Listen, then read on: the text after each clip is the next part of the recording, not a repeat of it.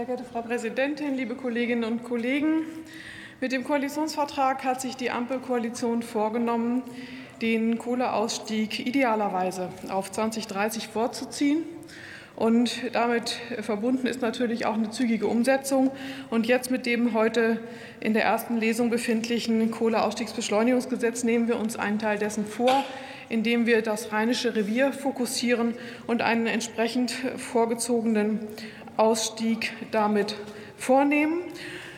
Wenn man sich die aktuelle Lage anschaut, ist es schon angeklungen, haben wir natürlich auch eine Entwicklung, die aus Gründen der Energiesicherheit ähm, auch das Vorhalten von Reserven bzw. auch von Kohleenergie temporär benötigt. Und deswegen möchte ich hier noch mal betonen, dass es eine temporäre Angelegenheit ist, weil in diesen Zeiten natürlich dann schon manchmal geunkt wird, dass das ja alles nicht so richtig ähm, nicht und nagelfest sei, was hier gemacht wird. Doch es ist sehr wohl ein Unterschied, ob man hier gesetzliche Rahmenbedingungen schafft, die einen soliden Ausstieg aus der Kohle bis 2030 den Weg ebnet mit allem, was drum da, dazugehört, oder ob man eben aus einer akuten Notsituation heraus temporär Hilfsmaßnahmen zugrunde legt, die eben mögliche Ausfälle, mögliche Minderversorgung dann kompensiert. Das ist ein großer Unterschied. Das möchte ich hier noch mal ganz klar deutlich machen. Und insofern sind es auch klar bezifferte Kraftwerksmengen, zwölf Kohlekraftwerke mit einer Leistung von knapp sieben Gigawatt zusätzlich Braunkohle bis 30.06.23 zunächst einmal und Steinkohle bis maximal März 24 sind da adressiert bei diesen kurzfristig heraufzuholenden Mengen. Ich möchte jetzt aber noch mal kurz darauf eingehen, was wir eben auch mit, den, mit dem, wie, da, wie dieser beschleunigte Kohleausstieg bis 2030 fürs Rheinische Revier strukturiert ist. Es ist so organisiert, dass hier eine Verständigung vorliegt zwischen dem nordrhein-westfälischen Ministerium Wirtschaft, Industrie, Klimaschutz und Energie und RWE.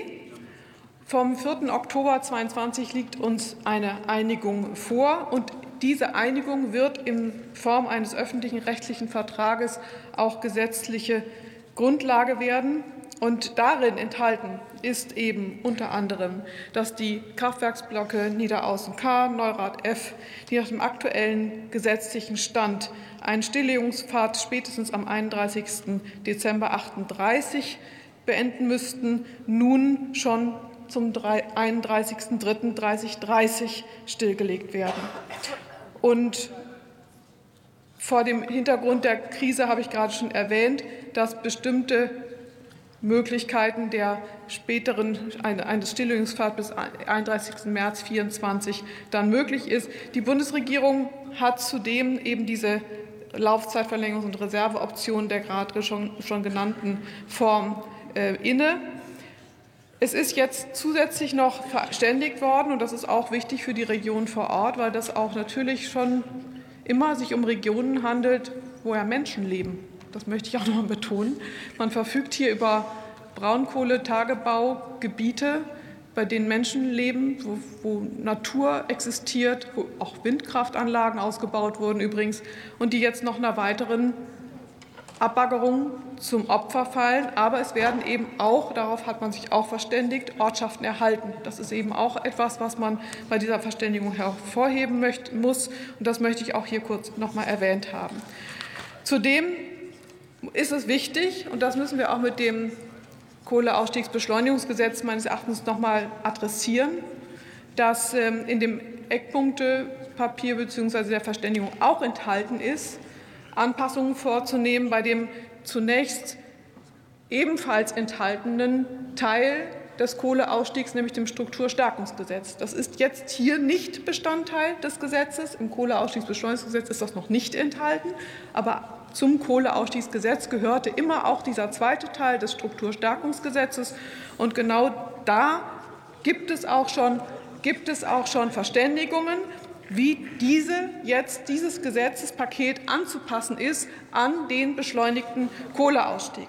Und hier flankieren sind insbesondere zu flankieren die Investitionsgesetze für die Kohleregionen und auch, dass nachhaltige Wertschöpfungsketten vor Ort geschaffen werden und da auch zielgenau, zügig Mittel bereitgestellt werden. Dann auch die Beschleunigung von Planungs- und Genehmigungsverfahren für zukunftsorientierte Industrien muss hier mit einhergehen und dann aber auch, auch ein ganz wichtiger Punkt, eine Anpassung der flankierenden arbeitspolitischen Maßnahmen, kurz abgekürzt APG. Das möchten wir auch ganz gerne adressieren, auch möglichst noch in diesem Gesetzesverfahren ähm, in einer Form adressieren, die uns parlamentarisch möglich ist, äh, um auch wirklich zu gewährleisten, dass diese schon verständigten Maßnahmen, wie gesagt, das ist jetzt nichts, was ich mir jetzt gerade ausgedacht habe, sondern das ist schon verständigt, dass diese dann auch wirklich zeitnah umgesetzt werden. Abschließend möchte ich noch darauf hinweisen, das haben wir ja auch heute Morgen in der Debatte um die Beendigung der Atomenergie adressiert.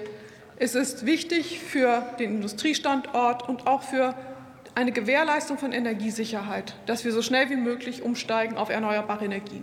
Deswegen wird natürlich auch die strukturelle Veränderung, die in den ehemaligen Kohleregionen ähm, existieren, diese, diese Veränderungen, die dort vorzunehmen, müssen, vorzunehmen sein werden, die müssen unter der Prämisse von nachhaltigen nachhaltigen Energiegewinnungsmöglichkeiten äh, laufen, damit man Zukunft, Arbeit mit Zukunft schafft, nachhaltige Arbeit mit Zukunft. Und äh, das ist auch eine Antwort, um damit abzuschließen, etwa auf den Inflation Reduction Act in den USA, denn wir müssen Wertschöpfung Sie im Land sprechen auf. Kosten Ihrer. Fraktionskollegen. Ich bin schon fertig. Vielen Dank.